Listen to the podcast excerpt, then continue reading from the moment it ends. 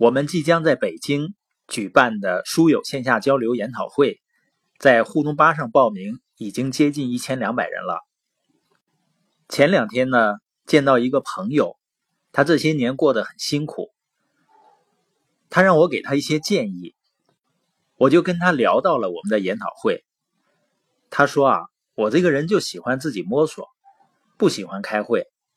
因为听一万句也不如摔个跟头。我看着他那饱经沧桑的脸说：“啊，你都摔成那样了，就来听一句呗。”我这个朋友呢，长我十来岁，可以说呢，从改革开放以来，所有的机会他都经历过了，而且呢，他是从年轻就开始能折腾的那种，他是那种努力而且非常能吃苦的人。但是奋斗到现在呢，不仅两手空空，甚至还负债。回过头呢，看到很多机会和他擦肩而过，他会觉得很可惜。我问他为什么没能抓住呢？他会说呢，点儿背，也就是说运气不好的意思。但是听他描述呢，很多机会当年也都找到他头上了。比如淘宝早期的时候，他有个非常好的朋友。在淘宝上卖一些品牌的尾货，极力鼓动他呢，也一块开店，而且呢，他给供货。我说你当时为什么没开呢？他说那个时候就感觉谁信网上的东西啊？网上不都是骗人的吗？而且觉得电脑那东西呢，好像很难操作，就觉得电脑上那个生意呢，好像跟自己没有关系。你发现啊，有些观念，有些机会。你觉得跟自己有关，它也不一定会起作用。但是如果你觉得它跟自己没关系，那它一定不会起作用的。他说呢，他那个朋友现在身价已经几个亿了，而他还在负债。难道真的是他和他的朋友能力相差那么大吗？肯定不是的。你发现差距在哪儿呢？就在思维。他的朋友呢，那个时候是有电商思维的。而当他的朋友把这个观念、把这个概念给他的时候，他是凭着自己的感觉就拒绝了。所以呢，感觉没关系，往往都是错觉。我主动的吸收那个观念，按照那个概念去做，就事实上有关系了。那一开始做不好有什么关系呢？没有任何人一开始做事情都能做得很好，用心的去做就是了。刚开始也没有办法很熟练的按照那个观念思考，也没有关系。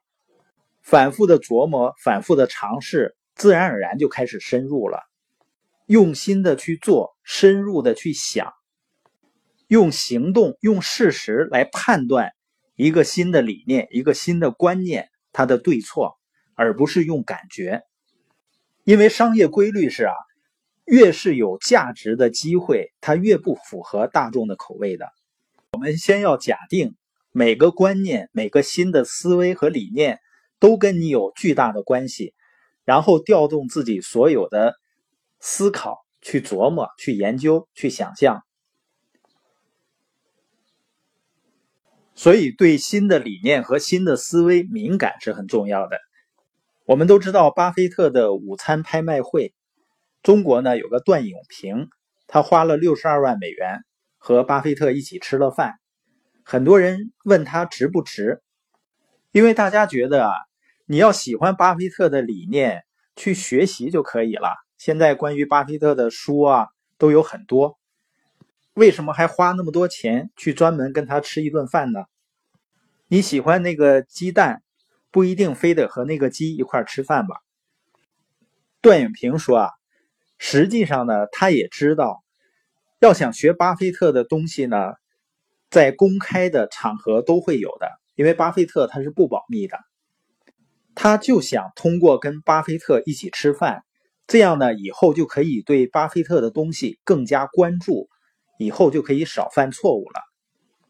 你会发现呢，他吃一顿饭的目的，就是为了让自己和这个人有了更近的接触和交流。从而以后对他的理念、对他的思想更加关注。所以，怎样才能够不让真正的机会总是和自己擦肩而过呢？就是要假设自己接触的新的理念、新的思维跟自己的未来是有巨大的关系的，然后要对他们敏感，要深入的思考和研究。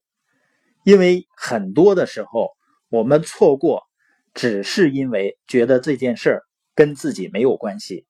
当然，也有的时候呢，有的人是为了逃避困难，他自己在骗自己说这件事情和我没有关系。